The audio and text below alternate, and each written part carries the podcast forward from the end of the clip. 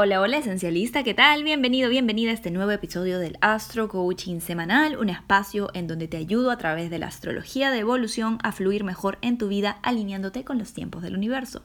Esta semana se viene cargadita de astroclima, así que para no hacerte un rollo en la cabeza, voy a usar a mi Mercurio en Virgo con el Sol ahí recién puestecito para categorizar los temas en los que más te interesan las relaciones, la vida profesional y de emprendimientos y el tema de energía y salud. Así que empiezo por lo último.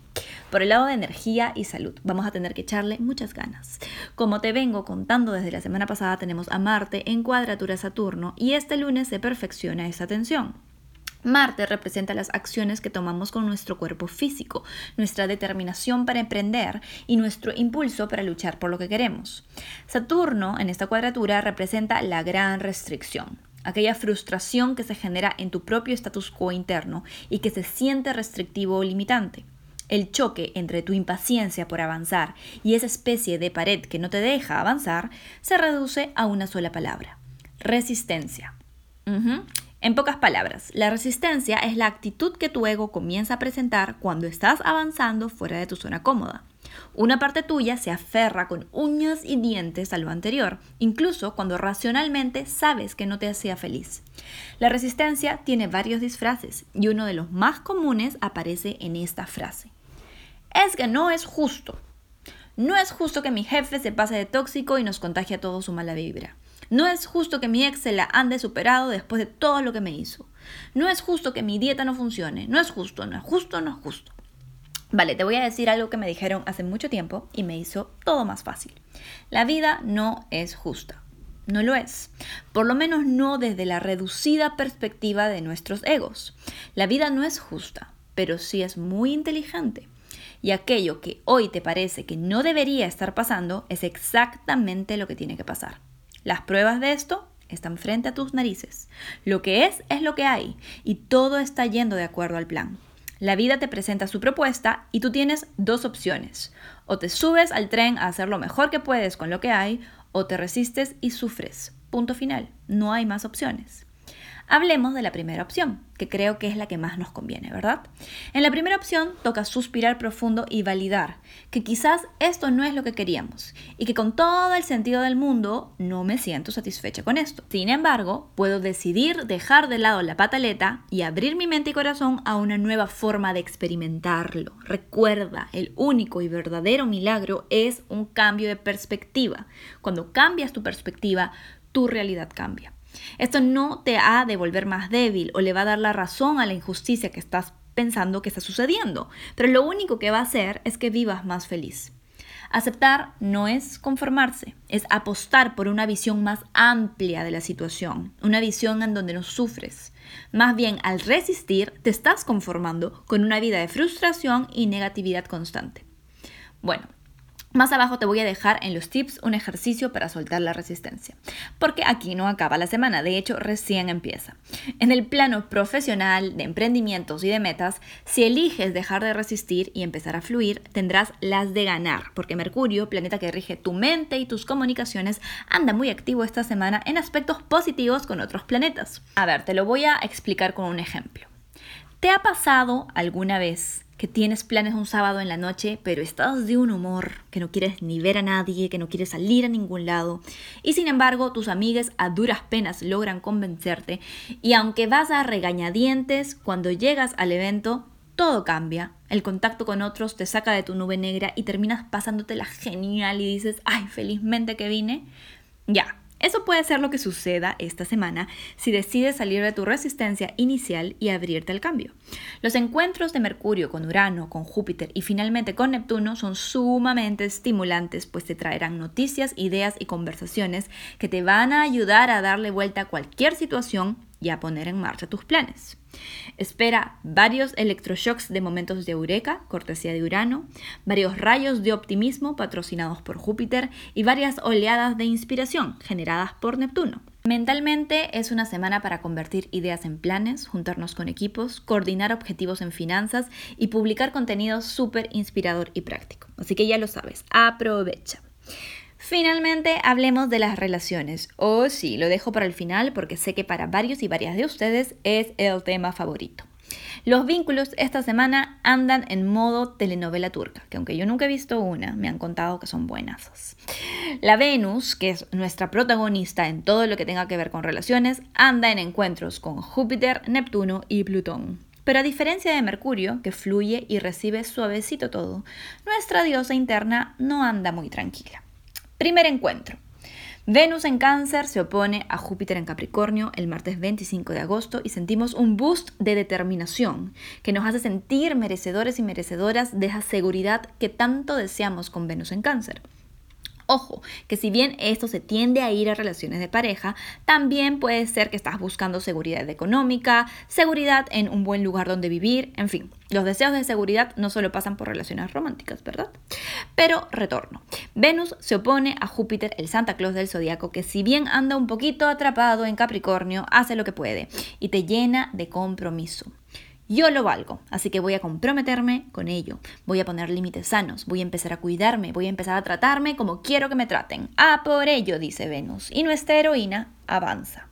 Pero ahí no acaba. Hacia el fin de semana, Venus va perfeccionando un trígono con Neptuno y luego una oposición con Plutón. Madre mía, que aquí empieza la telenovela turca.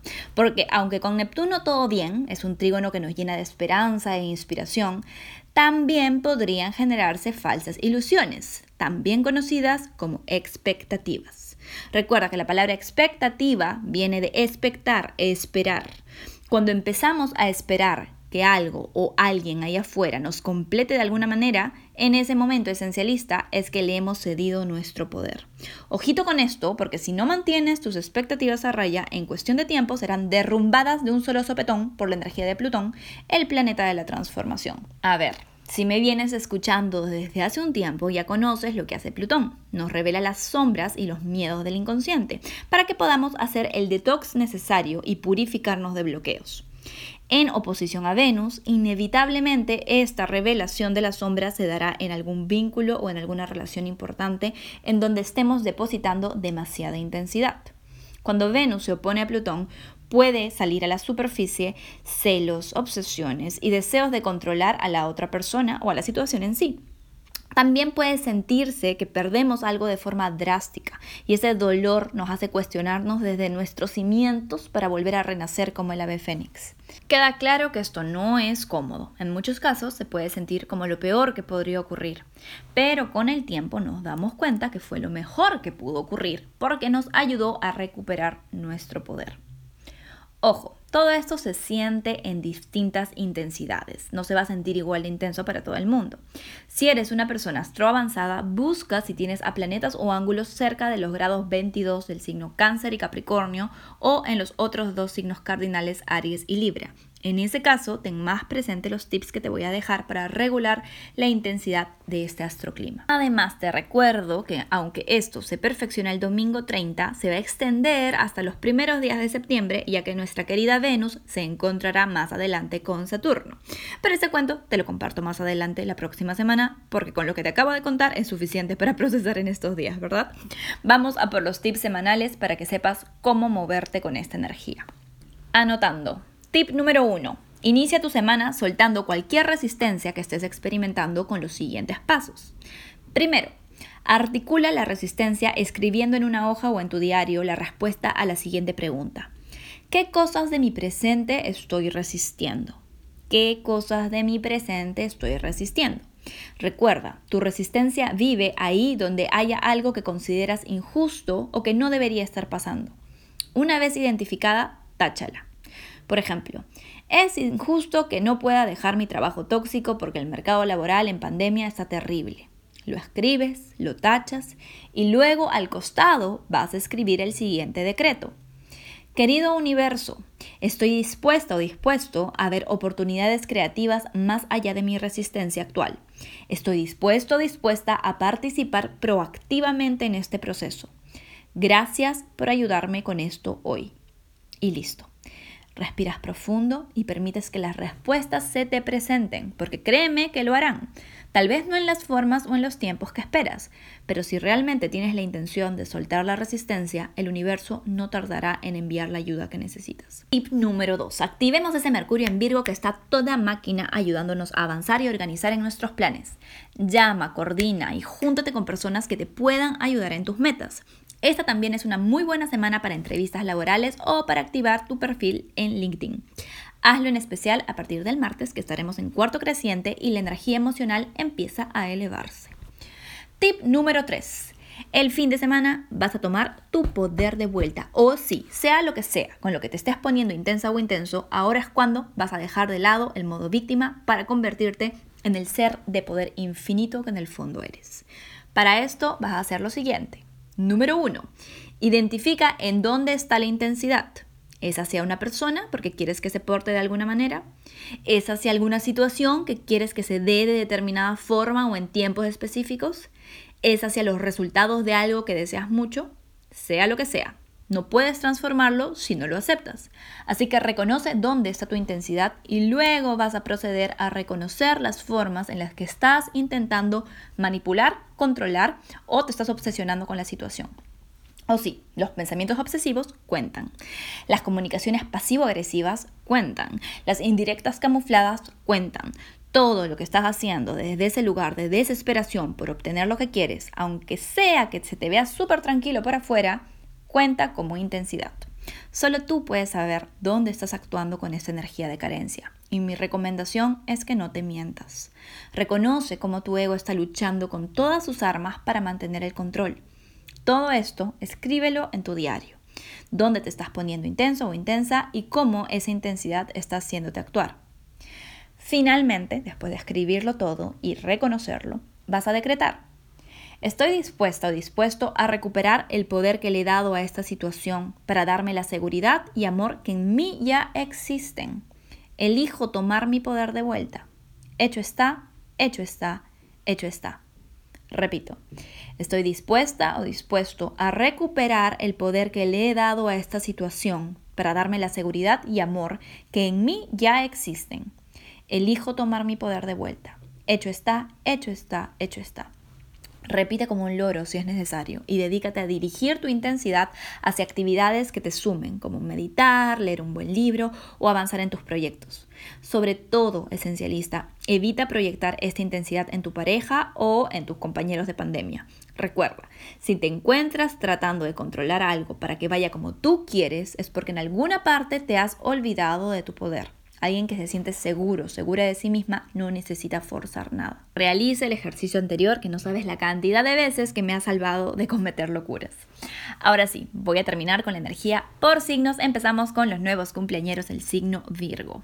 Virgo, empezamos tu mes de cumpleaños y aunque la cosa está densa, tú puedes ser agente de cambio iluminando a tu entorno con tu mente despierta esta semana. Tú más que nadie sabe que aquello que das lo recibes multiplicado. Repite tu mantra.